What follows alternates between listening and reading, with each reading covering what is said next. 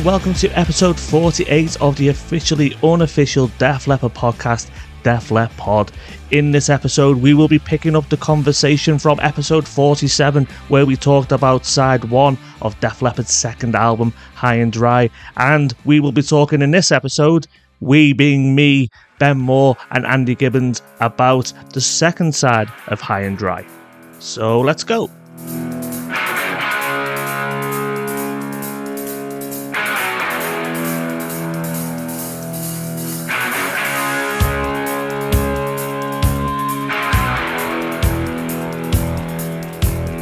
Let's go to side two. Right, the first song is You Got Me Running, written by Joe Elliott, Pete Willis, and Steve Clark. Joe said that this was the pop precursor to Photograph. Andy, can you see that in this song? Yeah, definitely. I think uh, some people would say that uh, the first couple of tracks of, of side two are a bit of a dip in quality, but I really rate the first two songs off here. And I think when he says that about photograph. If you listen to the chorus of this, this is probably the first example of them doing a proper chorus with the proper harmonies that you would associate later on with photograph or or have you ever or something like that where it is just the band singing. Oh, no, no.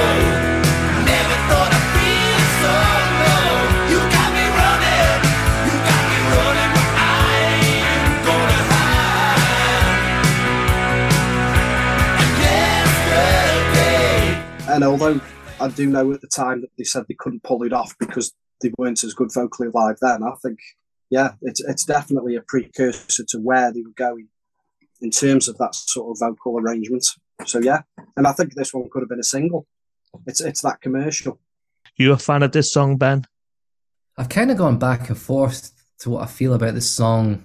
Um, but now, I, yeah, I really love it. I, I do like its more commercial appeal I mean, Steve in the um, High and Dry Pyromania book, he, he's quoted saying that it's um, yeah, it's a bit more of a pop song. They just want to have a bit of fun.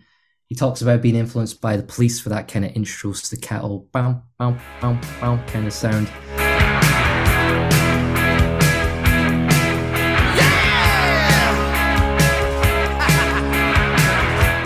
yeah, I think it's cool, and, and like Andy's saying, it, it's certainly a nod to that idea of having those harmonies in the chorus. Um, I do think there's a couple of not odd chord choices in the chorus, but ones that just slightly go outside the key, so to speak, which which makes the harmony sound a little bit odd to me. But I think it's a, yeah, it's a great pop song, cool little riff, um, and just just a bit more kind of simple and fun. Something that I've associated with the band more so in the recent years, like a type of song Joe might come up with on his own. You know, that mm. bit more simplistic, not as many riffs, more kind of power chordy and chordy type of thing. But I think it's cool. I like it. A man of my age, like many men of his age, my age, what I've done over the last couple of years is so I always used to buy records and I stopped buying records. And the pandemic happened. So what am I going to do other than just buy a record player and start buying records and turn into that type of person, right? Now it's it's it's important to say that when you hear uh, men in the 40s talk about records, they, they talk an awful lot of shit, right, in terms of sound and everything. But one of the things genuinely that changed my view on High and Dry was I bought it on record, and this was like the, from when it was out at the time. It says it was printed in the Netherlands. I don't think it's a mad one. I just think most of them, most of them were. Right, I got loads of records that sound worse than CDs and everything, but I shit you not, when I put this on, the album sounds completely different and just so much better and so much. I think it was you earlier, Andy, said punchier than any other version I've ever had. And the song where that is the most prevalent is in "You Got Me Running." I've got nothing else to say to that. I can't. I can't prove it in any way. But the one time where I thought I've listened to something on record, I've gone that genuinely I'm getting something out of that I've not heard before on a CD is that album and that song, and that's why I the last couple of years I've got into it way way more. So what I'm saying is, everyone go out and buy a record player that you don't need and start buying records and shit. Okay, cool. right, next song, Lady Strange. Right, earlier on I said that I used to think High and Dry was a little bit samey. This song always stood out to me as sounding quite different to the rest of the album. Um, I thought, and obviously it's been around since 1980. They were actually playing it on the um, On Through the Night tour. Ben, Lady Strange, what do you think of it? I love it. I think this is my favorite song from the album.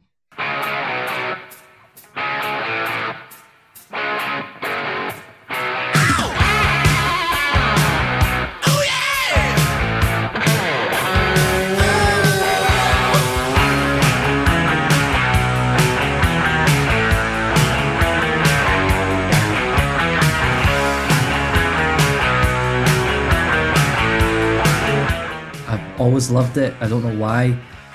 Um, it's just, it's it's it's something about it. It's got it's got so many different elements in it, like different riffs. I love the kind of harmony in the chorus. The solo from Steve is just class. One thing about this, in comparison You Got Me Running, they're both pretty much in the same key. Uh, where You Got Me Running kind of goes outside in the chorus, Lady Strange stays in the same key and doesn't do anything kind of outrageous. However, it's got so many different sections using the same chords, but so many different riffs that just kind of stand out. And I just think that's it's just like a riff machine of a song. And uh, they talk about having that kind of mid mid section with the gallop as being, oh, that kind of breaks up the song nicely.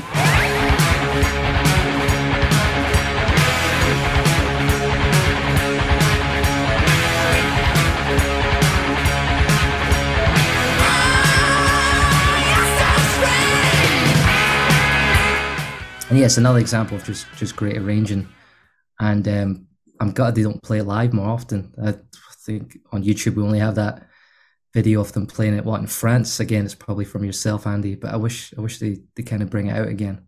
No, when you refer to the gallop, is that like just sort of the heavy bit where it goes exactly? Yeah, yeah, I love that bit. It's so good. And the Lady Strange, what do you reckon? Yeah, I echo what Ben says. I think it's uh, it's one of the strong songs on the album.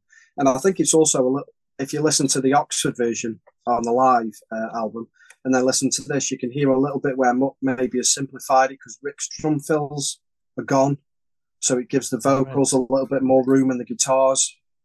Um, and other than that, they haven't really changed it too much. I mean, that gallop, that's just typical sort of new wave of uh, British heavy metal kind of trick. That is that Maiden made a living out of, and it, it fits perfectly. It's great.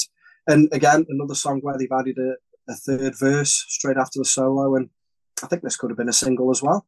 Yeah, it's definitely one of the the hookiest songs out of there. And interestingly, as well, this is I think it's the only song on the album where Rick Allen has got a writing credit in it as well. Maybe maybe they had to, to put his name in it to appease him for taking all of those fills out that he was playing in um, 1980. It was like, come on, we'll, we'll put you in there if you stop playing um, all of those fills. And yeah, and I see this on social media all the time.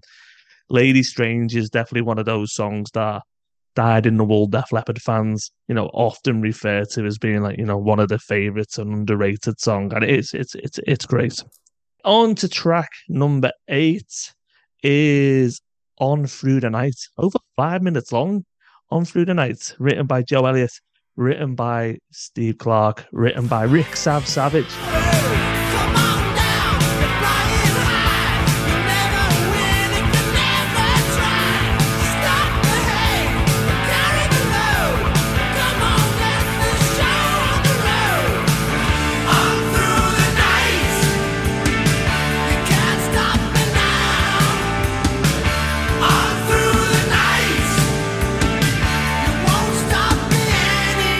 Where the album starts to dip for me. Um, I think maybe just in, in terms of its track listing on it, it's a song where I think it harkens for me back to suitably what they would do on the On Through the Night album in terms of its sections, in terms of how the vocals are.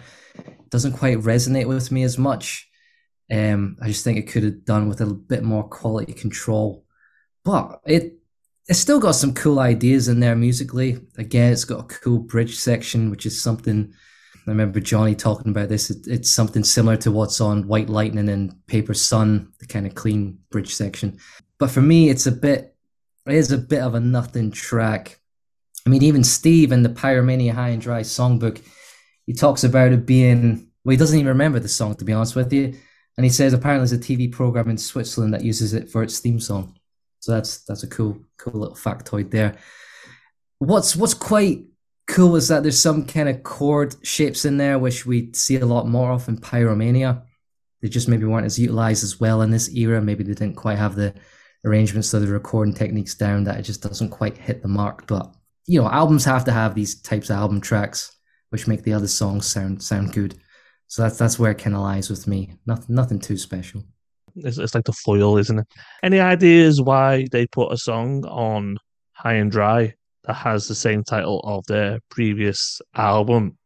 Do we know of any rationale behind that? Joe touches upon it a couple of times in interviews where apparently that was a thing that everyone, well, not everyone, that some people used to do. Um, like, oh, it was a thing. Oh, have a have a track on your album that's that's the name of the album previous. And apparently, Mutt Lange said that, oh, did you have a song called On to the Night? Because it's quite a good title. You should maybe use it. I think that's where that comes from. Also, one thing I forgot to mention my CD used to skip in the middle of the solo. For, for the longest time, I never knew how it ended. But yeah, maybe that's why I, I don't resonate as much with it as well. It's, I'm the same with um, Billy's Got a Gun. I um, I had it live on the back of Love Bites, and from the day I bought it, it always scratched right at the start as the singing. And to this day, I hear it. And even though it's a live version, not the album version, I expect it to go, Billy, Billy, Billy, but it doesn't. Um, so you're right. I've heard Joe say that it's something that was happening around the time in terms of bands taking the previous title. And the obvious example is on Highway to Hell, ACDC. Obviously, um, produced by Mutt Lange. The album before that is their live album. If you want blood, you've got it, and that song is on Highway to Hell. So that's that's the only thing I've heard as well about it. Might have been a thing at that time. Are you a big fan of On Through the Night, Andy? I'm going to totally disagree with you too. I love this song. I, I really think that this is one of the better songs on the album. I think it's it's in a perfect place where it ups the energy of the album as, as well. And I think you can see why, or I could see why, it was also the, the show opener on this tour. I just think it's energetic. I'll, going back to Lady Strange, this has got that galloping bass and guitars for the intro and under the verses. I, I love that. I love the lyrics. I love how Joe sings them. I've no idea what they're about. I think it's maybe about life on the road, maybe. I think there's maybe even some subtle digs at the British press in the second verse. That's that's what I think in my mind. But when we talk about song structures for this, I think even though a lot of these songs are quite short, I mean, this is only what five minutes. I think there are bits within the songs that make them feel a bit more epic, you know. And this is the, the little bits that Steve does, the little breakdown before the the third verse. I think it just it just gives it more of an epic feel. And, and I love the, the third verse. You're going to tell me the word for this, but Joe does that opposite to where he's saying, your wheels are turning, you're out of gas, pay by check, they take cash. It's the opposite. What's the word for that? I know you know it. Oh, it can either be a juxtaposition, could be an oxymoron, anything like yeah, that. Like, anything like that. Like that. I just, I, just, I just love that lyrical composition of this. And I'm disappointed that they've only played it at Vegas in 2013 and they've not done it anywhere else since the High drive. So I would love to see this song live. I really rate this one. Do you know what I'm going to do, Andy? I believe in you, right? And if you're saying this, I think, you know what, you've probably got a point. So, in the way that my love of High and Dry has grown over the years. I'm going to go and focus on this song and give it a good few back to back listens. I'm going to listen out for some of those things that you've just said, and I'll come back to you and let you know if it if it, if it blossoms. Because um, I don't know if you if you're saying it, I'm thinking you might have a point. I don't want to give you too much respect, but you know, I think you might have a point. So I'm going to go, Barry. You're going to go and listen to it as well on the back of um, Andy's enthusiastic waving of the flag for on through the night. Uh, go on then. And I must say, this is actually what I really like about these podcasts is when when you do hear someone say how much they love a song that you maybe not thought that much of, it's like, oh well, maybe we'll give it a second chance. I had that a lot with the slang podcast you guys were doing, but um, find me find me a copy which doesn't skip halfway through the solo, and I'll I'll give it a few goes. I just think that there's some of the little things that Steve does within solos where he links sections, links solos, links to a breakdown there's little bits on this song as well that stand out to me, and, and that's another one of the reasons why I like it. Track number nine, Mirror Mirror, Look Into My Eyes. It's another song that has got a second part in brackets like High and Dry, Saturday Night, written by Steve Clark, written by Joe Elliott. Another quite long one, and uninterestingly, exactly the same length of time as On Through the Night. Five minutes and six seconds, unless I've just accidentally written that down wrong and I just yeah, I was looking at the wrong song. But let's just pretend they're exactly the same length.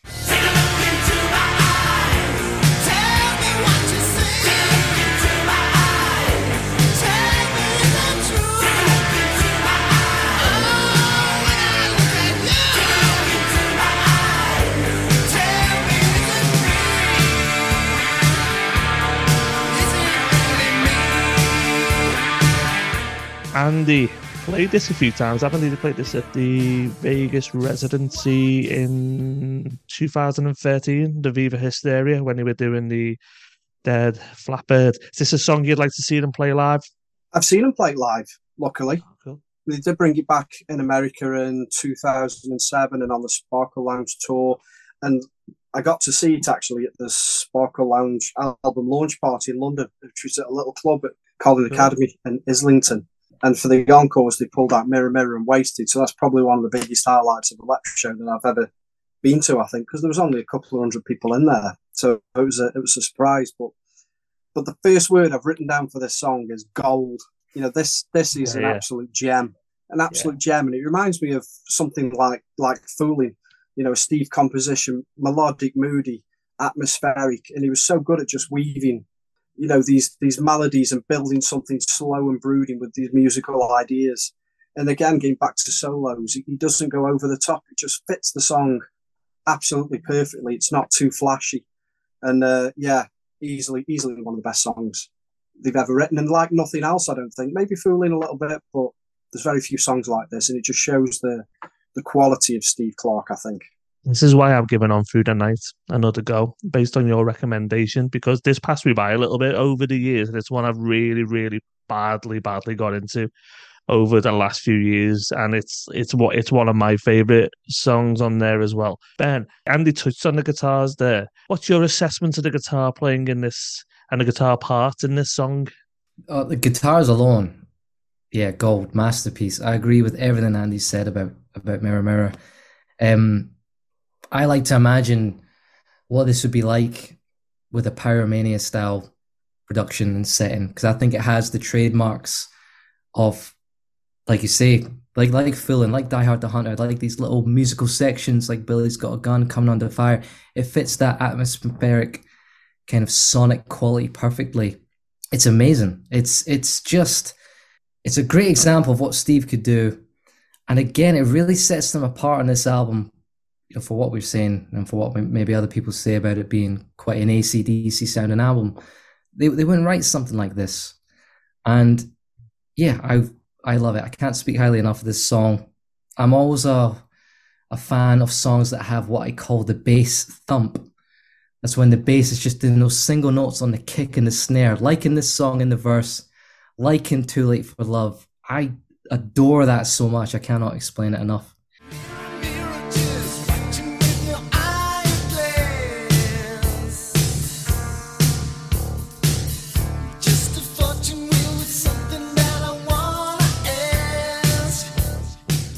But what what this also makes me think of, I mean, guitar wise, it's amazing. Like I said, intricate chords, great little pieces of music.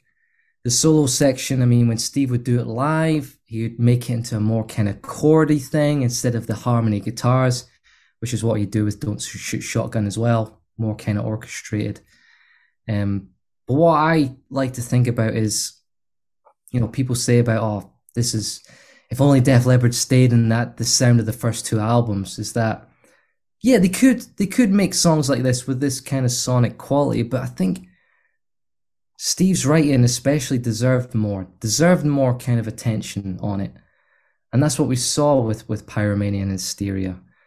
I mean the song is still great. I just think man what, what that, that could have been that could have been another proper epic if it was on let's say Pyromania or Hysteria.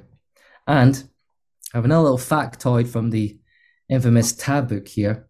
One that I quite like because I've, you know, I've made a couple of videos talking about the band using the string by string recording method, and apparently, oh, they only did it on the Hysteria pre course and all that. I quote from Steve This is one we still do live, and everybody likes it. There's a section in here when we first recorded separate strings to make chords, which I believe is the chorus.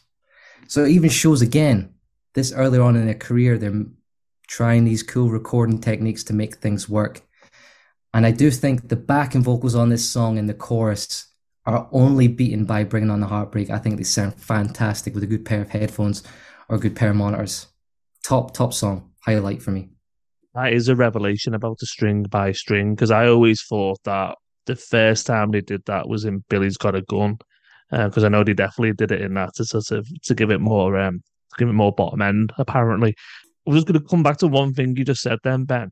I noticed you said the solo section, and that leads into something I was gonna I was gonna ask you: Is the solo in this song a solo, or or is it something else? Because it's certainly not a like a wailing solo. It, it it just feels different to like I don't know, like a solo from say Stage Fright or you know Let It Go or whatever. It doesn't sound like that type of solo. Is it a solo?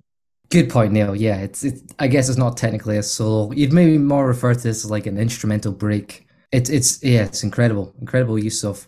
I'll throw out a couple of musical terms. The the first bit, like nice little use of chromaticism, where you have notes right next to each other, and then like say the kind of harmony bit, and um, where you have two guitars kind of harmonizing, they're creating weird little chords in there.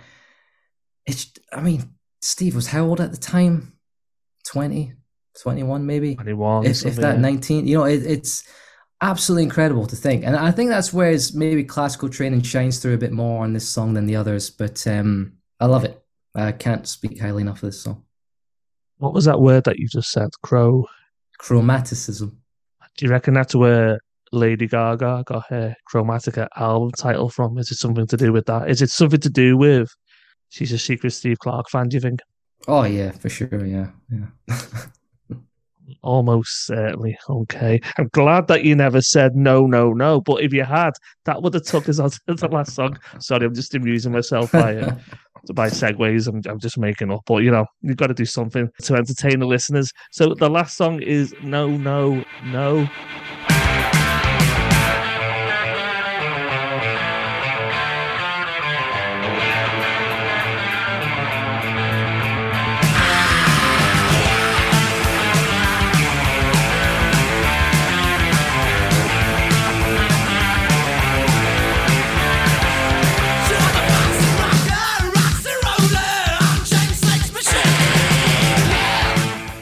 Minutes, five seconds long. It's written down in front of me. Joe Elliott, Pete Willis, and Rick Savage. Andy, we talked earlier on about raw sound and songs. This is a pretty raw sound and song, isn't it? I've, I've, in my head, I, I thought to myself, Christ, how, how could Joe sustain that in a career singing like that? The song's a million miles an hour. He's screaming this at the top of his lungs and this is just another perfect example of comparing on through the night to high and dry. to quantum leap. What, pushed to get out of him? It's taken him beyond his natural singing voice. I mean, there's no way that he could sustain, sustain this for a career. So it's no wonder he was he was he was he was saying that come hysteria and adrenalized that he wanted to tone it down a bit and not be screaming all over the place. But but this song, I think this is the rocks off of the album. This is this is appealing to the the sort of heavy metal crowd, and I think I think it's a good end. I think it's a good end to the album. Uh, they didn't play it very often live. A couple of times it got played on the UK tour for High and Dry, so not many people would have seen it. but uh, I think I think it's a, a strong end. I, I, like it. It's something different to the rest of the album. It's a, it's a bit manic. It's it's a bit heavy metal. Has anyone ever heard on some version of the record or something the the no no no the end but I think it just goes on and on. I think it plays 46 times. I know on my CD and on that, it definitely doesn't go for 46 times. It, it goes for a long time, and it's not something that you want to hear when you've got a headache. What do you think of this song, Ben?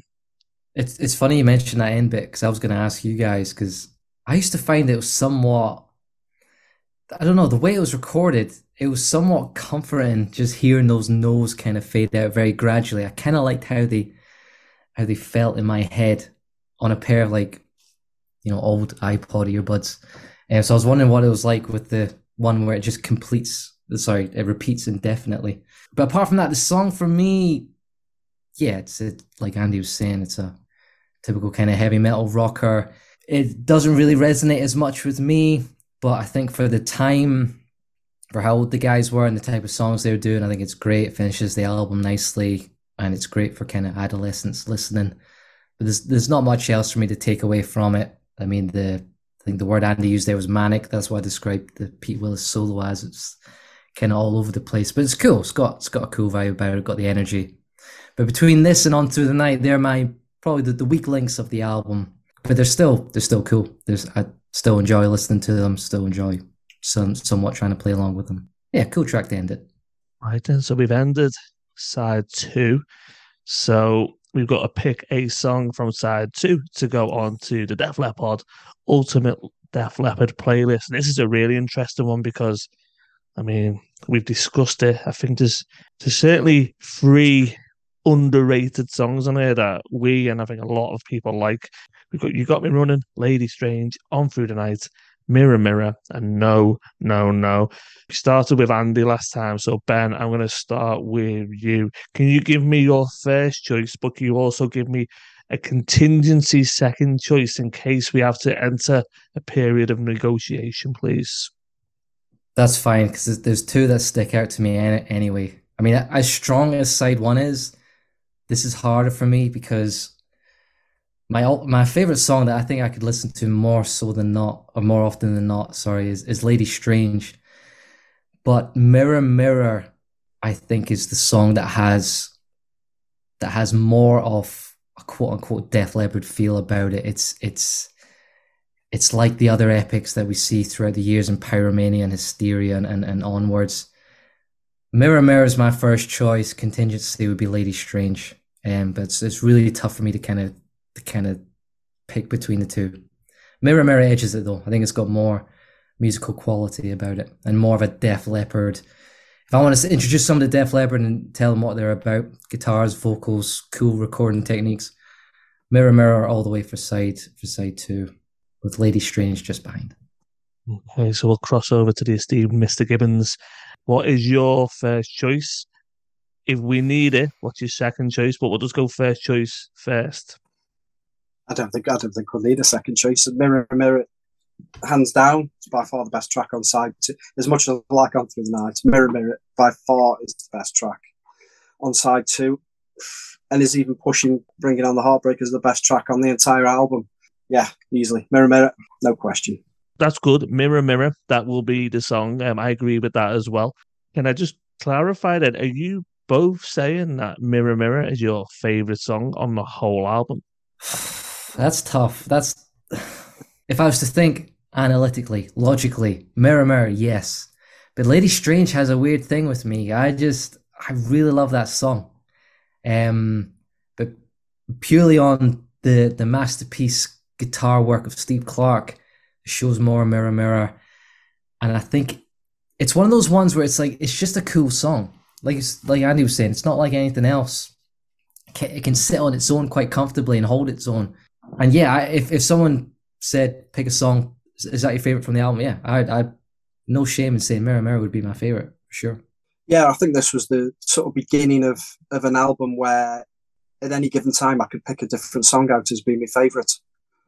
Let it go, hit and run, uh, bringing on heartbreak, you can switch on yeah, its own.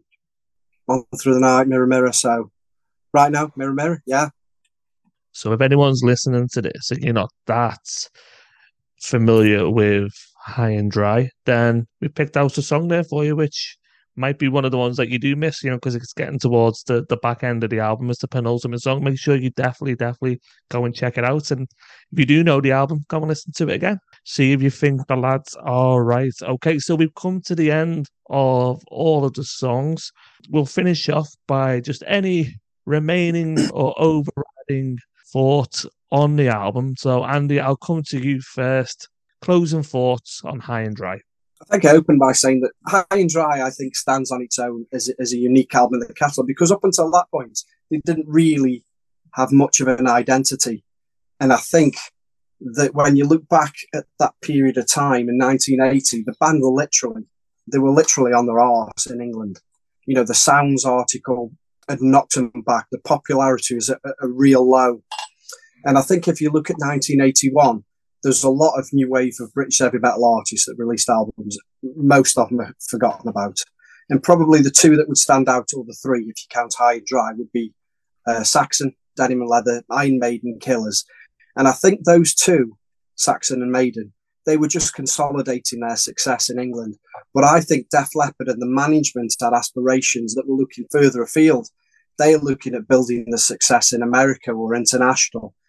And it's a massive statement of intent for them to put the faith in somebody like Mutt Lange to come and produce Def Leppard, who had already had international success with ACDC. So I think Def Leppard were way ahead of the curve of any of those other British bands in terms of gaining success in America. And in typical sort of British press fashion, they didn't like that at all. And I think that's one of the reasons why they ended up, uh, up knocking them, knocking them down a peg or two. The career, when you look at Def Leppard's 80s career, it's full of what ifs and decisions and, and, and choices that were made. So you think the faith in the managers to put Mutt Lange as the producer of the albums when when they were the, the most popular Mutt pulling a performance like that out of Joe sort of revolutionised the sound, just the energy that that added and the confidence that it gave Joe. And also, one of the interesting things that I read of What If is that supposedly Photograph came from the High and Dry sessions. Now, you imagine that if Mutt Lange was delayed about by about six months, I think, so everything seemed to be a bit more condensed. You imagine if they'd had time to finish Photograph and that was part of High and Dry what would have happened after that? Where would they have gone? But as it ended up happening, things fell into place with MTV picking up Heartbreak further on down the line. And I think that's what paved the way for Pyromania and the, and the sound and the popularity of that. But I think, you know, we've spoke a lot about the solos on, on High and Dry. And I think the one tiny little piece that probably could be missing from some of those singles is that bit of fire that like Phil Collen added into the singles of of Pyromania a little bit further down the line. But this, this is the band with one foot still in uh, the new wave of British heavy metal, and the other foot they're just edging slightly into the more commercial territory with Mutt Lange's help. And the rest is history from then because what he moulded them into was a totally different beast from 1980. And the High and Dry is the stepping stone into that. That's interesting as well because they go into the recording of this album on a real downer. So because the they're waiting for Mutt Lange and Mutt Lange is working on the Foreigner 4 album, I believe. So they have to wait six months for him. So it's during that time, that's where you get the famous story of um, Joe Elliott ends up working, you know, on a building site, like labouring during that winter. And they're and Joe's also getting fed up. So he's the one who decides that they're going to play like a little club tour during the winter. Steve Clark doesn't want to do it. It's a complete disaster. And it's these places as a as a Def Leppard fan like you know, so like the Retford Porterhouse, where apparently you know earlier in that same year they'd had you know to be turning people away mm, at the door, and then after the whole sounds article and everything, they go there again, and there's like 40 people there, and they play all these like really little clubs almost to prove a point that they haven't sold out, and like no one turns up, and it's completely bleak and it's horrible. And even where you look like they're doing the writing sessions, they do the writing sessions and the rehearsing in Rick Allen's mum's boss's paper like warehouse. He works like for like a paper company and it's like a warehouse and they get to use that for free on the caveat that they play two shows at some place called the Gemini Aquarius um, or something. So it's mad that you got this album that today now is considered a classic album, but they go into it on such a low, it's untrue. But then obviously you know, things pick up. And even though it doesn't set the world alight in 1981, and you talked about the managers. So you got Peter Mensch, you got Cliff Bernstein or Bernstein. Apparently, when he first heard High and Dry, he was gutted, and he actually is quoted as saying he, he found it really upsetting because he loved On Through the Night so much, and he personally was gutted that they sort of like polished it off. So it's interesting, even with the within their own management, early, early sort of reactions to it weren't quite as positive as you think. And it's for this reason why I asked about at the beginning what your thoughts and how they've changed on this album through the years, because I think it is an album that is, you know, been revisited and rejudged and was think, thought of differently at the time. But Ben, any closing thoughts for you on High and Dry? Yeah, just to echo what Andy's saying, it's funny mentioning the whole what ifs because I think that's that seems to be a constant throughout the Def Leppard career and this is certainly yeah another one of them. Um, it's an interesting time, and it's funny hearing hearing Andy put it into context like that, and yourself, Neil, about what was going on at the time, and it just really elevates the the appreciation of the album. For me, when I think about it, it, it's odd because there's a there's a kind of catch twenty two about it. For those people who who are more into the new wave of British heavy metal, they probably thought, well, this just shows what Def Leppard could have been. They could have been another new wave of British heavy metal band doing songs like this. Imagine if they kept that sound. Imagine if they kept going. Imagine if they didn't go so far pop. On the other hand, you listen to some of the songs on here and you can't help but think, oh, imagine if they saved that for Pyromania. I mean, like you're saying with Photograph, maybe thank God it ended up on Pyromania, not High and Dry. Maybe we would have lost out on what was such a signature song for them on Pyromania.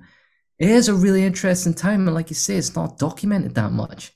I mean, I was scouring the internet on, on some sources, you know, a few Mike Shipley posts, but apparently he was fainting in the mixing stage of High and Dry, so he doesn't remember that much about it.